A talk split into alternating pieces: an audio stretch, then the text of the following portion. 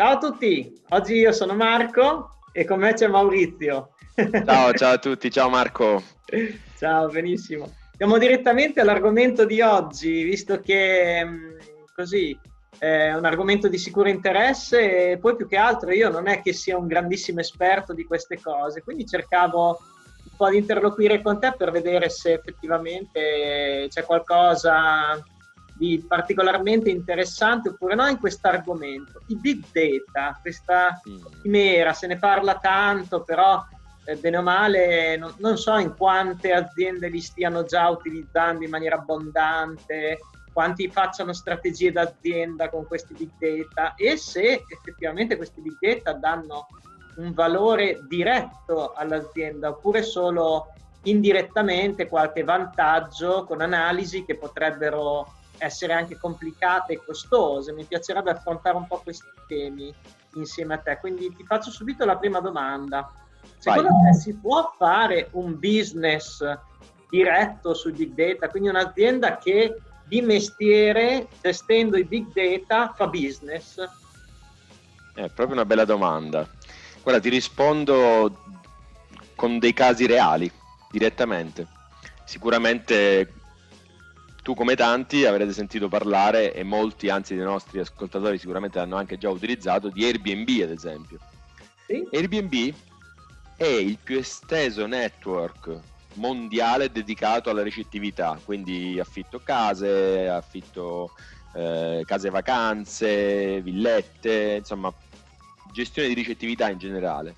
Ecco, Airbnb non possiede nemmeno una struttura ricettiva ma tutto il suo business è legato alla gestione dei dati delle prenotazioni, della, descri- della diffusione delle varie strutture ricettive, così via. Ma te ne faccio un altro di esempio.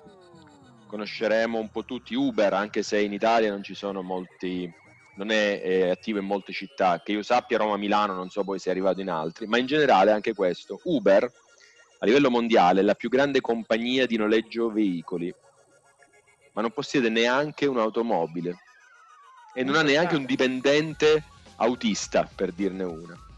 Sì, sì. E ancora Alibaba. Alibaba è anche quello forse noi in Italia lo conosciamo un po' meno perché conosciamo un po' di più Amazon, ma in realtà in termini numerici il più grande negozio al mondo è Alibaba. Ecco, Alibaba non possiede nemmeno un magazzino. Quindi, Cavoli! Eh già, eh già. Ti ho dato tre esempi ma ho preso proprio tre esempi mondiali di aziende che fanno un grandissimo business solo con i dati. Cioè, non possiedono nient'altro che i dati. Non ci avevo mai quindi, pensato. Eh, invece penso un po'. Eh, la, la, è proprio la risposta alla tua domanda, perché tu dici si, possono, si può fare il business con i dati, caspita.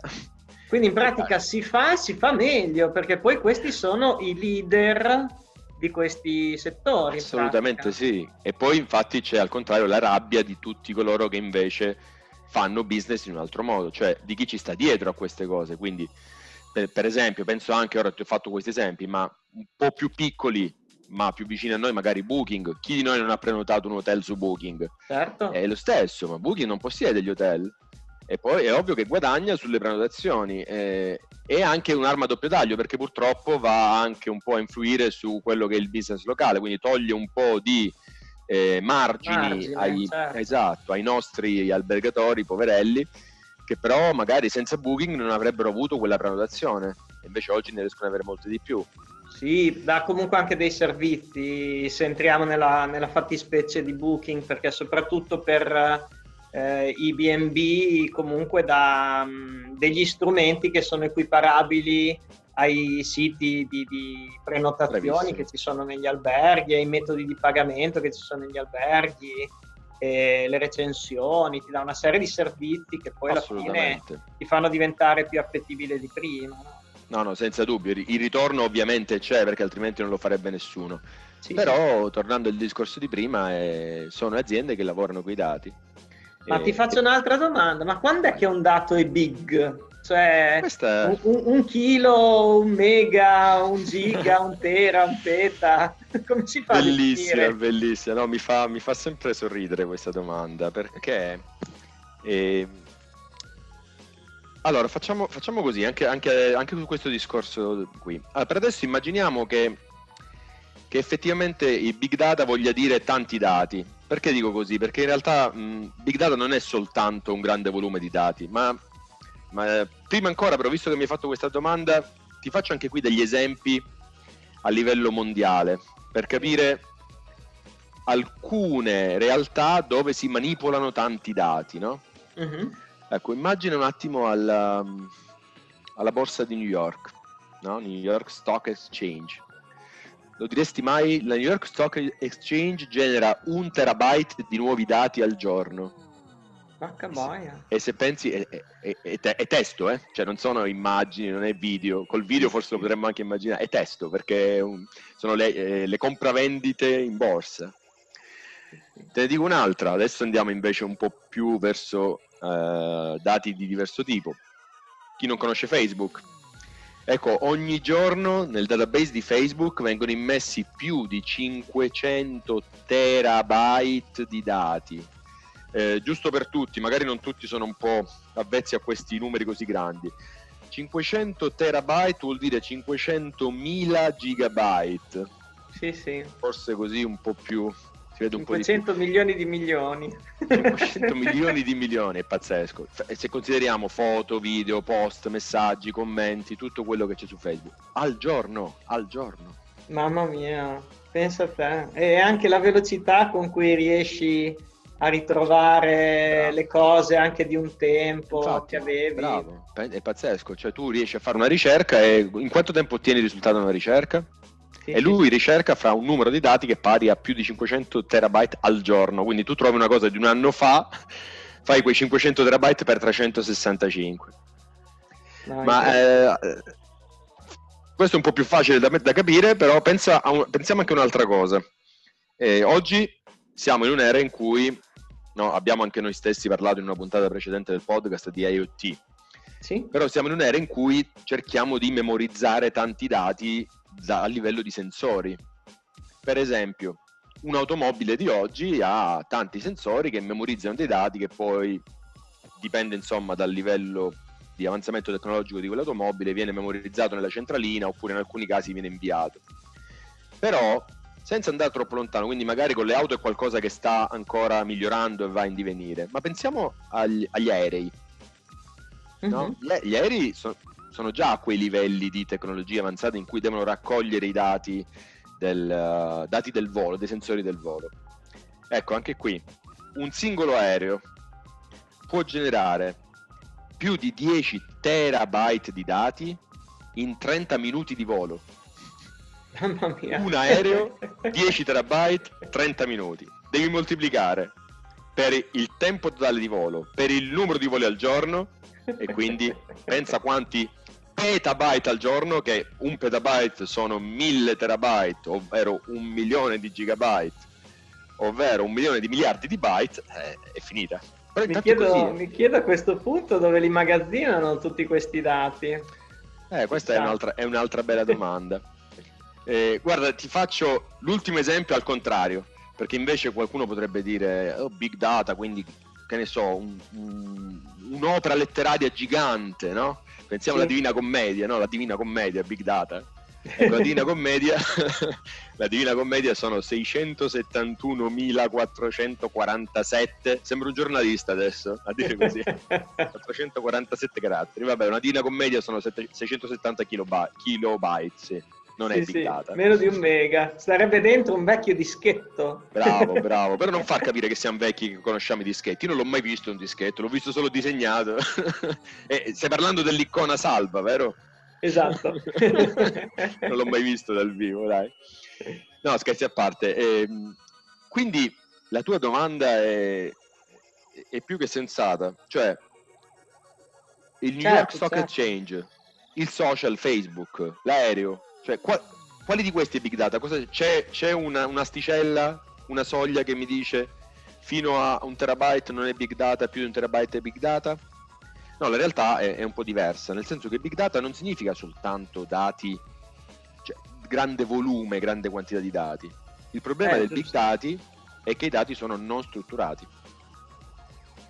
Non strutturati vuol dire che in qualche modo non hai la possibilità di identificare dei campi per dargli connotati, no? Bravissimo. Con una persona potresti dire sesso, età, altezza, peso, così. Mentre, Perfetto. che ne so, su un film, un'immagine, diciamo, su un'immagine direttamente tu vedi com'è fatta, però non riesci a, a definirne dei connotati. Sono nel giusto? Sì, è esattamente così, hai detto esattamente la cosa giusta, perché se in un... Ecco, il, il dato strutturato è come detto prima, è un registro. Uh-huh. Quindi è un registro dove hai una, una, tabella, pensate a un foglio Excel, no? una tabella dove ti faccio fare una ricerca, però hai, sai su che campo devi cercare, cioè i dati sono ben organizzati, c'è una struttura predefinita di questi dati e quindi è molto più facile fare una ricerca, anche se fosse un volume molto ampio di dati, ma comunque sarebbe facile da cercare. Ecco, ti faccio un esempio un po' forse assurdo, però eh, probabilmente eh, funzionale. Immagina di dover cercare una parola su un dizionario, ok? E immagina sì. che questo dizionario sia un milione di pagine, un miliardo di pagine anche per assurdo, ok? Però questo dizionario è in ordine alfabetico. È vero, è un po' più difficile cercare la parola in un dizionario di un miliardo di pagine rispetto a un dizionario di mille pagine ma essendo in ordine alfabetico, se ti dovessi dire cerca la parola Marco dentro questo sì, dizionario, M più o meno a metà vado. Bravissimo, bravissimo, quindi comunque ce la fai. Il problema invece è quando i dati non sono strutturati, come dicevamo prima il caso di Facebook, no? Dove i dati che vengono memorizzati sono foto, video, post, messaggi, commenti. Ma allora come faccio poi a ricavare del valore da un dato che non ha una struttura? Eh, questa è bella, questa è bella. Per ricavare del valore ci stiamo avvicinando ai meccanismi di intelligenza artificiale. Finché non c'erano l'intelligenza artificiale era molto difficile ricavarne valore da questi dati. Però non so se, se hai usato ultimamente Google Photo, tanto per fare un esempio. Sì, sì, sì. Google Photo ultimamente ha cominciato finalmente dal suo punto di vista, ha cominciato a prendere del valore dai dati. Cioè loro una decina di anni fa hanno cominciato a dire, noi intanto li raccogliamo questi dati Vediamo un po', prima o poi qualcosa riusciremo a farci. Inizialmente non, ne, non se ne facevano nulla, proprio per quello che dici. Cioè non potevano ricavare, non, dove, non met, avrebbero dovuto mettere una persona che riconoscesse no? le, sì, sì, sì. le, informazioni delle immagini. Poi se ci fai caso, quando, circa qualche anno fa, due o tre anni fa mi sembra, l'hanno reso gratuito e, e illimitato. Ecco, quello è stato il momento in cui abbiamo capito dietro le quinte. Sapevano loro... cosa farsi. Eh, bravissimo, bravissimo, bravissimo. No, infatti come... adesso, bene o male, se si vuole riconoscere il volto di una persona nel, nelle immagini di tutto il web, credo che ormai sia possibile per loro farlo in tempi tutto sommato abbastanza breve. Lo, lo, lo fanno, lo fanno chiaramente, proprio perché avendo gli, gli algoritmi di intelligenza artificiale eh, riescono in automatico a ricavare le informazioni dalle foto, quindi quale persona è rappresentata in quella foto, quale oggetto, quale, quale luogo e quindi riescono a saperne veramente tanto. E, ed è fa così anche con la voce, perché ad esempio quando uso l'assistente Google, se lo sblocco io parte il mio telefono, ma se dice ok Google un'altra persona, questa cosa non avviene. Mm, ti prego di non dirlo più perché fra un po' parte il mio, se no non dire più quella frase. Il mio è partito, no, eh, vedi, è partito il mio ma non il tuo. Ah, ok, allora, allora sono stato più bravo a bloccarlo, evidentemente. No, è, è, è, proprio così. La differenza è stata proprio quello. Um, Google è stata una delle prime, ma Facebook, adesso tutti gli altri social, mi viene da dire, che noi li vediamo come gratis, eh, in realtà li stiamo pagando con i nostri dati, proprio perché i dati hanno un valore, è come se ce l'hanno, se abbiamo visto prima che eh, le più, fra le più grandi aziende al mondo che fanno business con i dati, è proprio così. Quindi il concetto è questo, no? Eh, Google, prendiamo l'esempio Google perché proprio è, è significativo. Ha cominciato a dire guardate, se, se, volete io vi faccio il backup delle immagini, se voi installate l'applicazione Google Photo che non si chiamava all'inizio Photo, si chiamava... Picasa. Bravo, Picasa. Si chiamava Picasa. E diceva, ma guarda, sappi che se metti le foto qui, le foto te le backuppiamo, poi te le ritrovi su tutti i device contemporaneamente. Però c'era un limite all'inizio, ora non ricordo boh, 100 giga, non, non mi ricordo. C'era un mm. limite di... Poi, eh, e intanto però cominciavano a raccogliere delle immagini. Cosa ci facevano con queste immagini? Facevano l'allenamento dei propri meccanismi di intelligenza artificiale, eh, per cui per farli diventare sempre più bravi. E sono, sono, sono riusciti a diventare monopolisti così, perché... Sì, sì eh, oggi che si parla tanto di intelligenza artificiale, e magari ne faremo un, una puntata del podcast più avanti sicuramente, eh, tutti possono fare intelligenza artificiale, perché ormai gli strumenti per farlo sono alla portata di tutti. Addirittura ci sono gli strumenti per farlo senza dover neanche scrivere codice, senza dover far nulla. Ci sono delle pagine web dove tu puoi semplicemente dare un'immagine e, e farti restituire le informazioni di quell'immagine perché stai usando una rete neurale di qualcun altro. Uh-huh. Però cos'è che manca a tutti? Mancano i dati, quello che hanno loro adesso. Quindi se Google ha i dati di tutti, ha, è quella la potenza per poter, allinea- per poter allenare le proprie reti neurali e farle diventare sempre più brave. Certo. Che altri non hanno. Quindi, eh, mentre una volta, vedi, la forza stava negli algoritmi, una volta la forza stava nel chi ha inventato il modo migliore per, uh, per gestire qualcosa, no? Quindi sì. la differenziazione anche sui, eh, sui prodotti tecnici stava su chi era più bravo.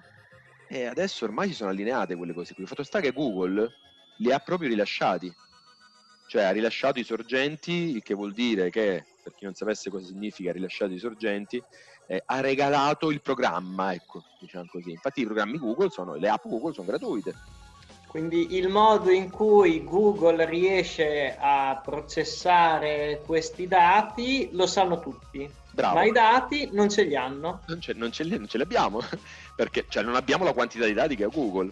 Sì, sì, sì. Quindi io e ti guarda... dico come faccio a studiare, ma non ti do i libri da studiare. Bravo, bella, questa è bellissima. È proprio così. Io ti dico, ti, ti insegno il metodo per studiare, ma tanto non c'hai i libri. Bella, questa mi piace un sacco, bravissimo. Sì, sì, interessante, molto interessante. Beh, sta iniziando a capirci qualcosa in più.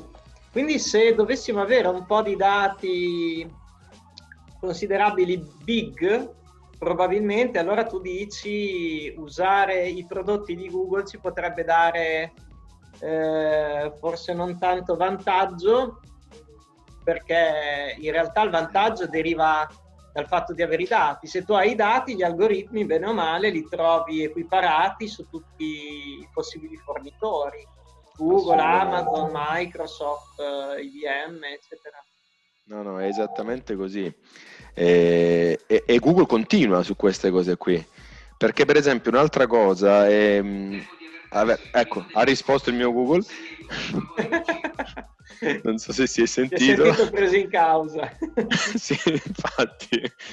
Eh, per la serie non è vero che ci sta ad ascoltare, però ho detto troppe volte la parola Google adesso. Ecco. Ehm, no, ti stavo dicendo un'altra cosa carina sempre sui big data, quindi ci vuole l'insieme del, del, volume dei dati, quindi è giusto quello che hai detto all'inizio, ci vogliono tanti dati, però ci vuole anche la varietà dei dati quindi aver dati di tanti tipi diversi, foto, video, testo, audio, insomma un po', un po di tutto. Quindi volume e varietà messi insieme, eh, che poi, detta tutta, hai presente che volume e varietà cominciano tutte e due con la V? Sì. Ecco, negli articoli Big Data dicono che per definire Big Data tu dovresti usare 10 V. Ora qui non, non ti saprei dire tutto, tutte quali sono le 10 V. Mamma mia. Però, eh, vabbè, ma cioè, Sono un po' nerd da... questi dei big data. Eh? Sì, ma, ma, un po' tutti, un po' tutti, no? Sono i 10 V, anzi guarda, guarda, le ho trovate, le ho trovate, te le leggo soltanto perché le ho trovate. Guarda, guarda, volume, velocità, so, eh, no, volume, noi abbiamo detto volume e varietà. Sì. Ti dico solo le altre, ma poi ovviamente non stiamo a perderci tempo. Velocità, no, velocità in realtà ci sta. Con che velocità vengono generati, l'abbiamo detto certo. prima, al giorno. Però poi c'è, e li leggo solo come una lista, ma senza parlarne perché mi annoio da solo, figuriamoci se non ci annoiamo ad ascoltarci. Quindi, ripeto, volume, eh, velocità, veracità, validità, valore, varietà, variabilità, vulnerabilità, volatilità e visualizzazione. Vabbè, ma comunque, al di là della follia di, di chi scrive gli articoli sui big data, eh, è proprio legato a tutto questo meccanismo. E, ehm, e no, guarda... molto interessante, molto interessante. Direi che questo diciamo ci apre un pochino la mente ha tanti interrogativi. Chissà se anche i nostri ascoltatori hanno alcuni interrogativi riguardo a questi big data, che cosa siano, che utilizzo farne e se vi viene in mente qualche ambito in cui i big data non sono ancora stati sfruttati, magari dateci qualche suggerimento e facciamo una puntata di approfondimento proprio su questa parte. Te cosa dici? No, no, direi che ci, cioè, ce ne sono tantissimi di spunti, quindi accettiamo volentieri. Abbiamo già avuto delle risposte sulla pagina Facebook, quindi ringraziamo chi ci ha scritto e ci ha dato già dei commenti. Eh, faremo delle puntate sulle cose che ci avete chiesto, quindi non vi preoccupate. E, e niente. Bene, bene, Poi volevo, volevo solo rispondere, guarda, visto che sta finendo il tempo, volevo solo rispondere a una cosa.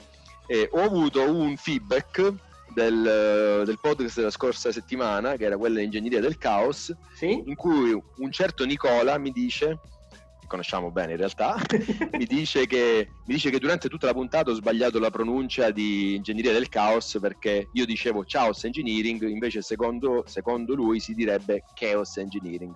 Allora, volevo rispondere così, Nick, hai ragione, in inglese si dirà Chaos Engineering, però il mio è anglosiculo come sanno tutti e quindi in anglosiculo continuerà a dirsi Chaos Engineering. Questo giusto per, per mettere a posto le cose. Quindi ha ragione Nicola pienamente, ma un po' di ragione dai ce l'ho anch'io, che dici? Assolutamente, no, dobbiamo personalizzare, tanto la, la lingua è una convenzione, no? Bravissimo, bravissimo. E dopo questa chicca direi che ci salutiamo mi... tutti e poi dopo Dai, ci vediamo alla prossima. grazie, grazie Marco come sempre. Ciao, ciao Mario. Ciao, ciao, ciao. ciao.